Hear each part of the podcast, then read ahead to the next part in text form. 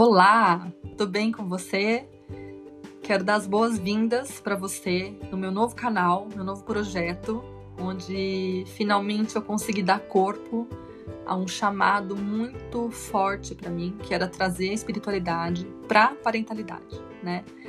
Então, esse é o episódio número zero, vai ser o episódio de apresentação, uma breve apresentação minha e uma explicação sobre o que é esse trabalho aqui e para que ele serve.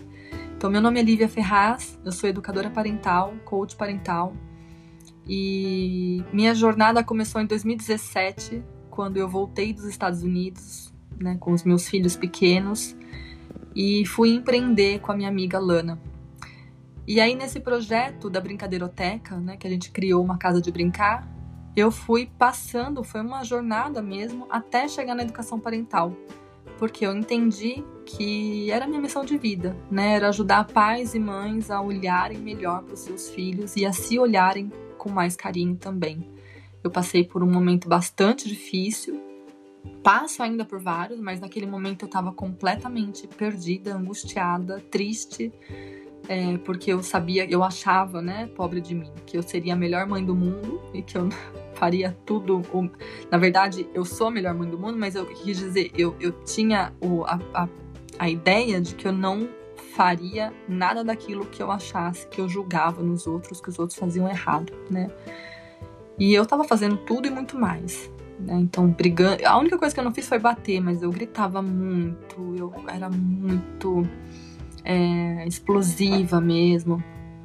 Não que eu ainda não seja, né? Tem horas que acontece algum surto ou outro, isso é natural do ser humano.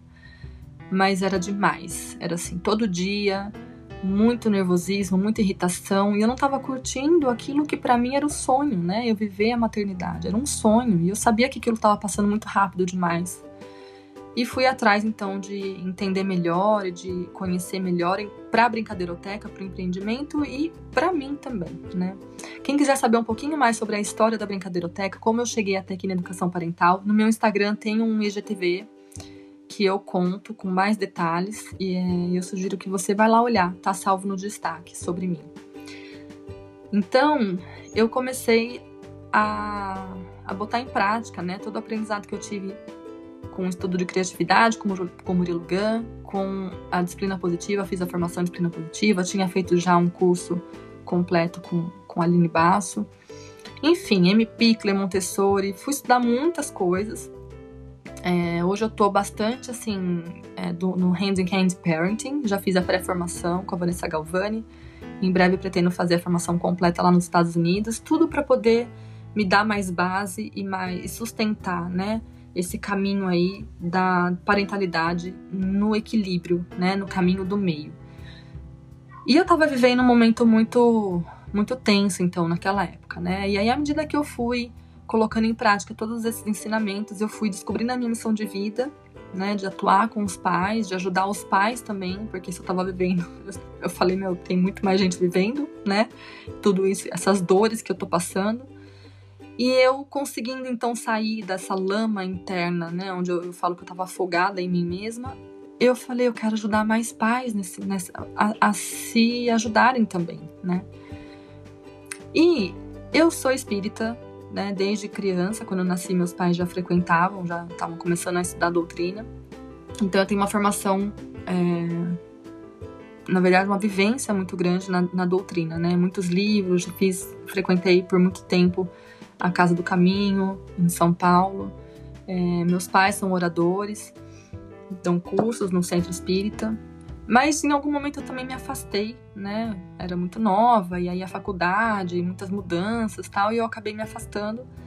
E aí eu retornei para o espiritismo, né? Com, desde que tudo isso começou, na verdade, até um pouco depois. Eu fiquei bastante aí na, na disciplina positiva, estudando muito a questão científica.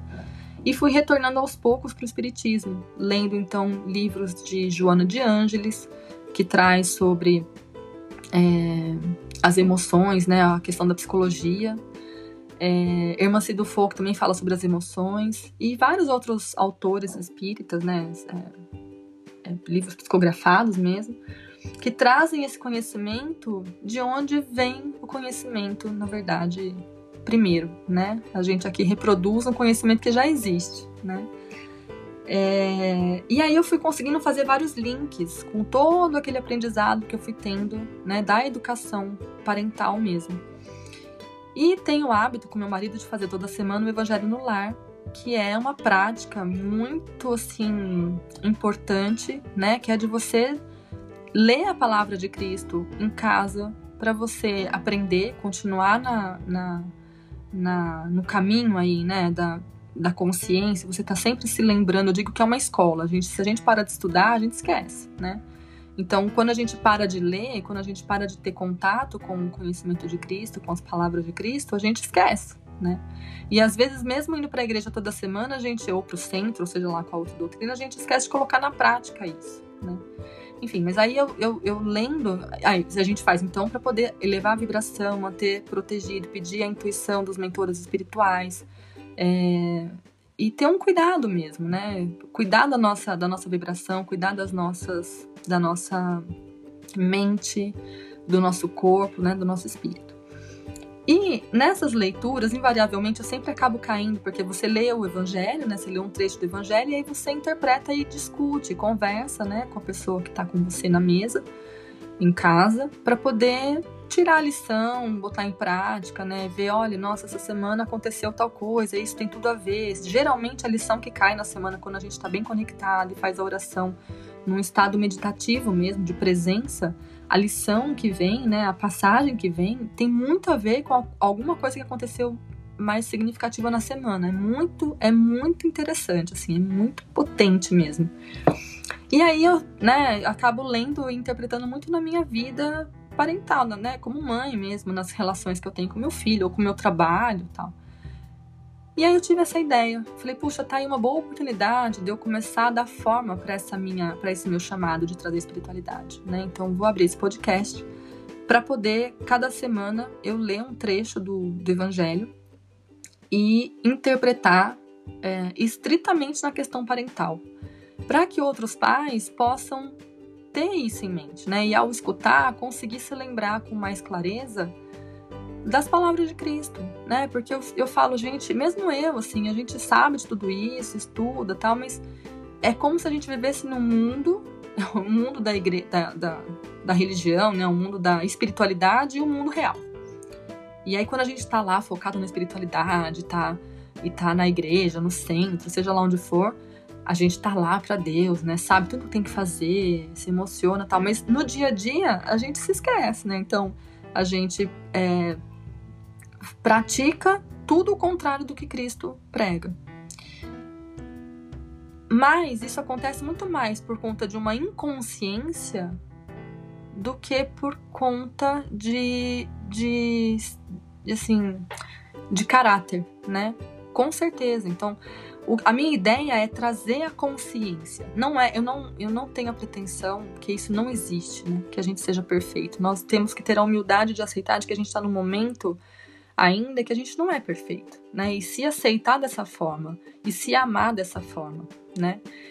É, e se responsabilizar pela parte, pelas vezes em que em que a gente erra, para poder corrigir. E a partir desse movimento a gente se torna mais consciente no processo. Então, lembrar das palavras de Cristo na parentalidade, no dia a dia, nos perrengues mesmo do dia a dia, porque são inúmeros, né? Toda hora tem alguma coisinha pequena acontecendo e de pequena em pequena a coisa vai ficando grande. Então, se lembrar desses momentos para que a gente consiga se tornar mais consciente no processo. Né? Não se trata de não errar mais, se trata de se responsabilizar e de lembrar de que a gente tem um modelo perfeito que já veio para cá para trazer o amor. Né? Eu sempre digo, na parentalidade não existe fórmula mágica. Fujam. Se alguém prometer para vocês, olha, siga essa fórmula que você vai ter sucesso, não entra nessa. Se você quer acreditar que tem uma fórmula, eu, eu sempre falo isso. A única, o único caminho para o sucesso é o autoconhecimento.